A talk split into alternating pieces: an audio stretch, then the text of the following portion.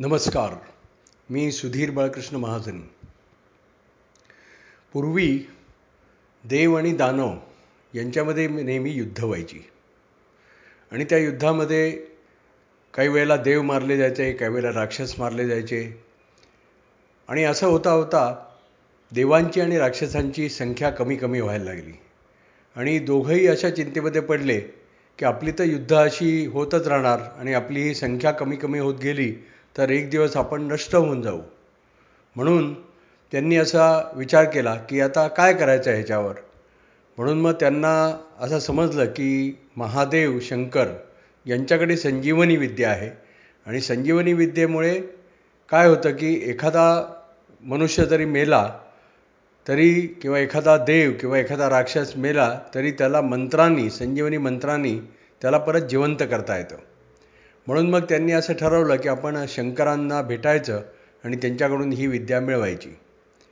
म्हणून ते शंकराकडे गेले. म्हणजे देवांकडून देवेंद्र आणि राक्षसांकडून शुक्राचार्य असे महादेवांकडे गेले. महादेव कैलास पर्वतावर ध्यानस्थ होते.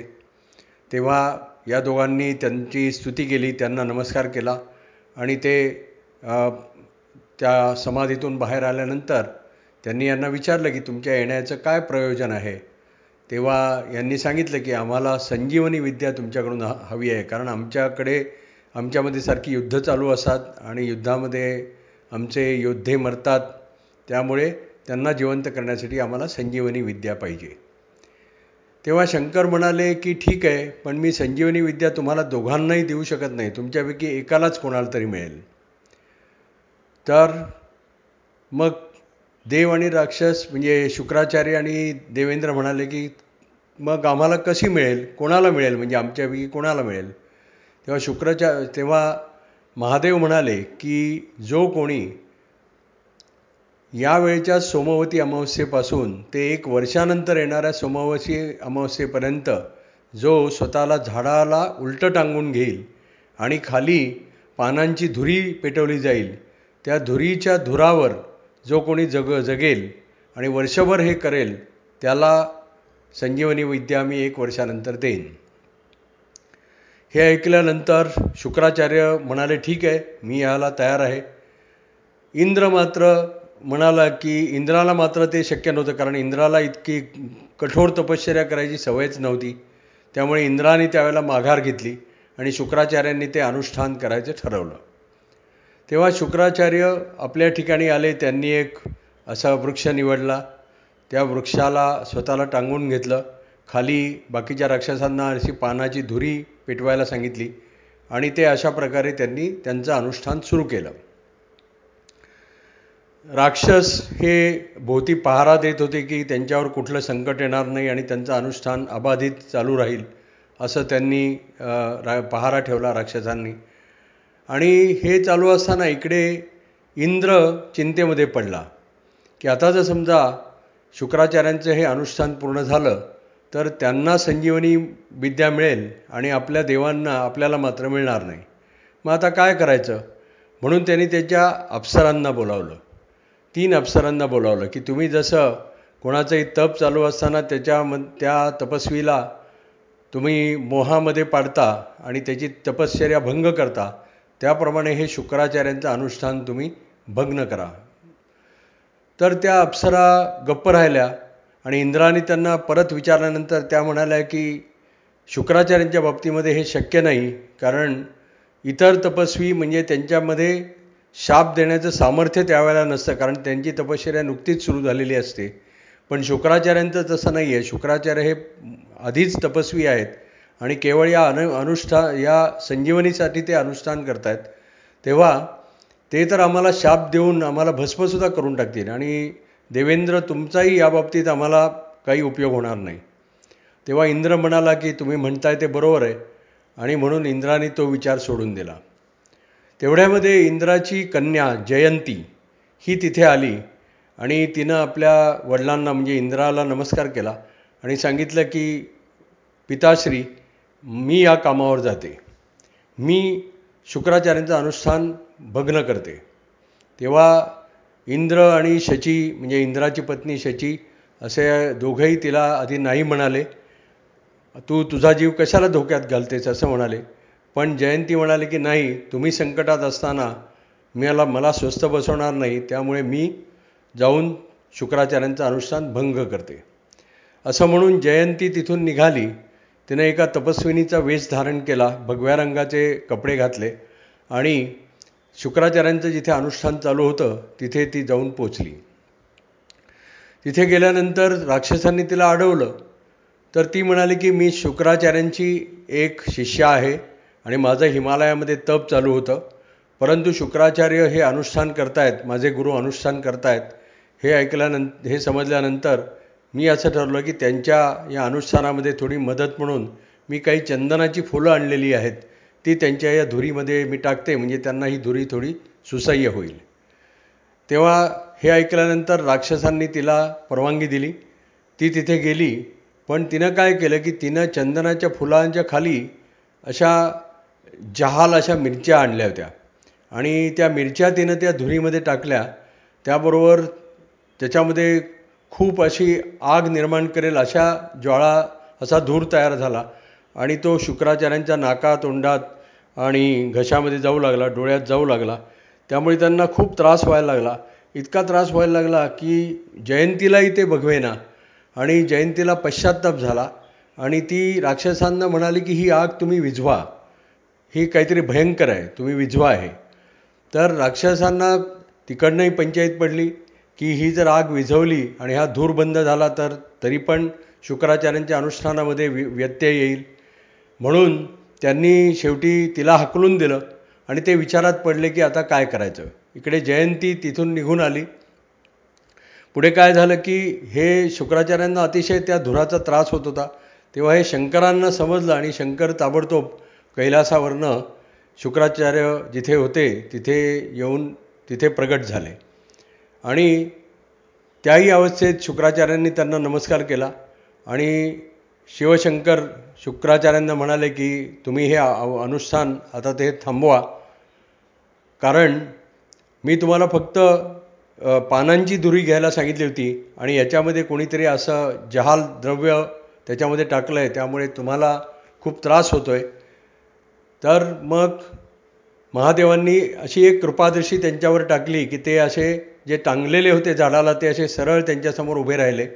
आणि आपल्या कृपादृष्टीनी शंकरांनी त्यांच्या डोळ्यात आणि घशात होणारा दाह शांत केला आणि त्यांना सांगितलं की मी तुमच्यावर प्रसन्न आहे आणि तुमचा संजीवनी विद्येवर पूर्ण अधिकार आहे आणि तुम्ही तुम्हाला मी ही संजीवनी विद्या देतो.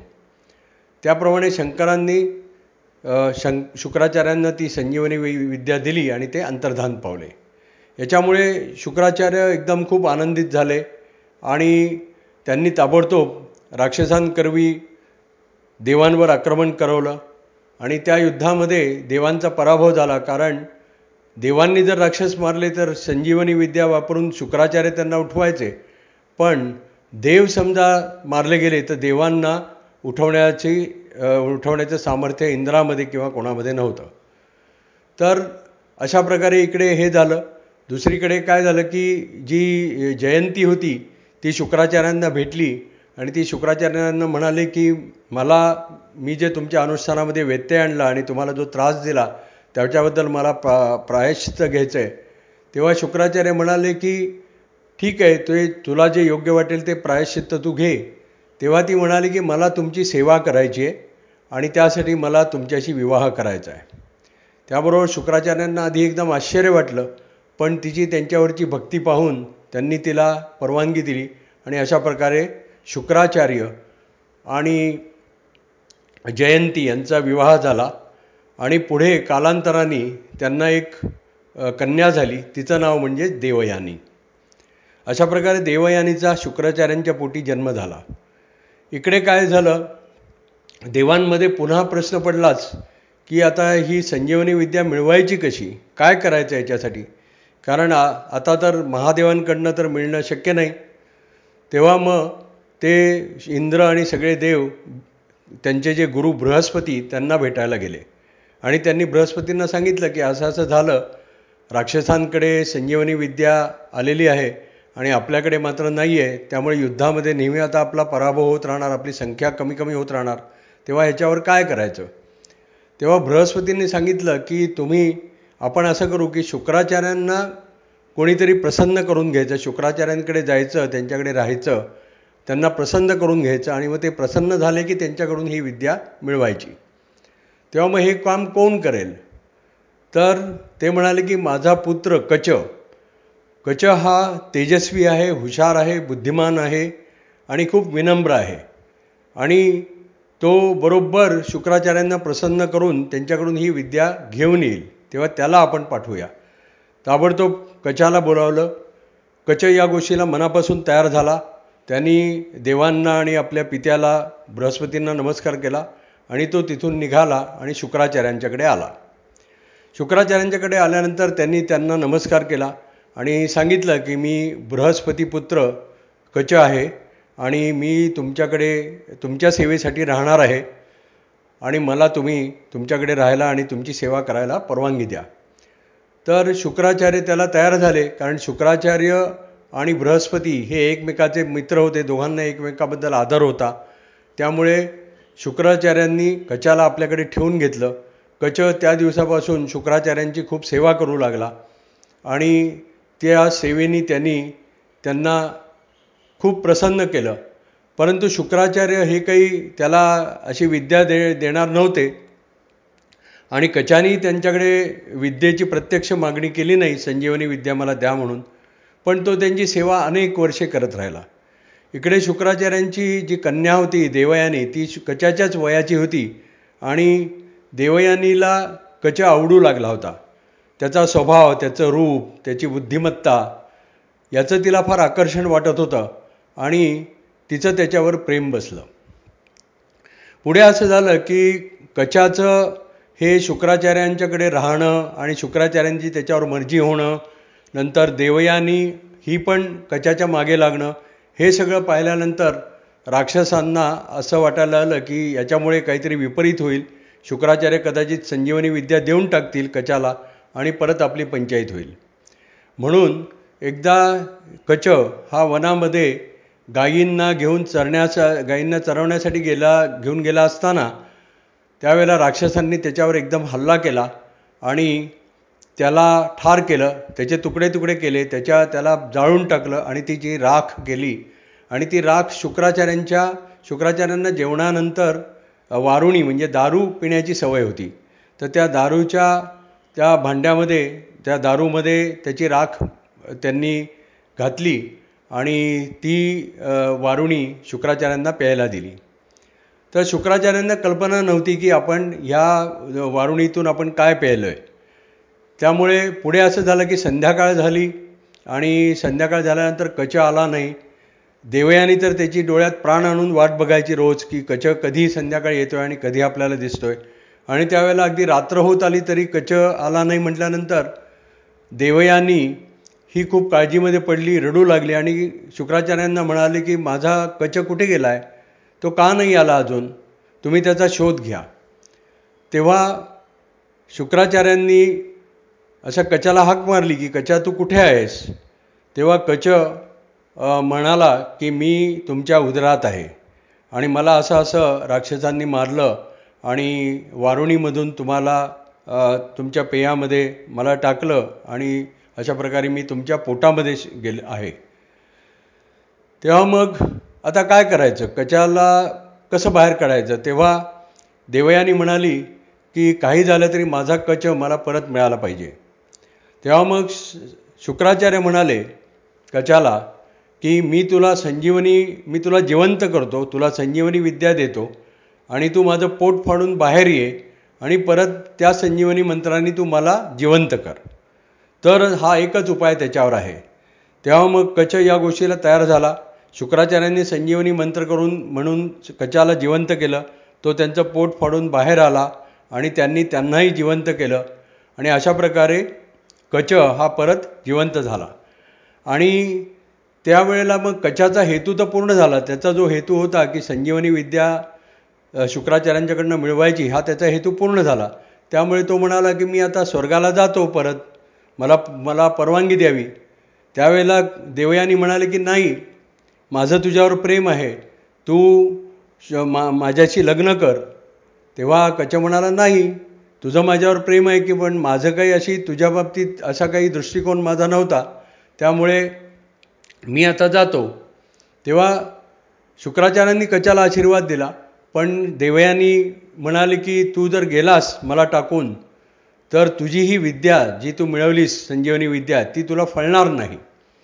तेव्हा कच म्हणाला कच फार हुशार होता आणि बुद्धिमान होता. तो म्हणाला की मला जरी ती विद्या फळली नाही तरी मी ज्याला शिकवीन त्याला ती विद्या फळेल असं म्हणून कचानी त्या दोघांचा निरोप घेतला आणि कच स्वर्गामध्ये परत आला. देवांना अतिशय आनंद झाला की कचानी विद्या मिळवली. आणि तेव्हापासून एक असा वाक्प्रचार पडला की विद्या मिळवायची असेल तर कोणाच्याही पोटात शिरून विद्या मिळवावी. तर अशा प्रकारे ह्या कचानी देवांना संजीवनी विद्या मिळवून दिली. धन्यवाद. नमस्कार.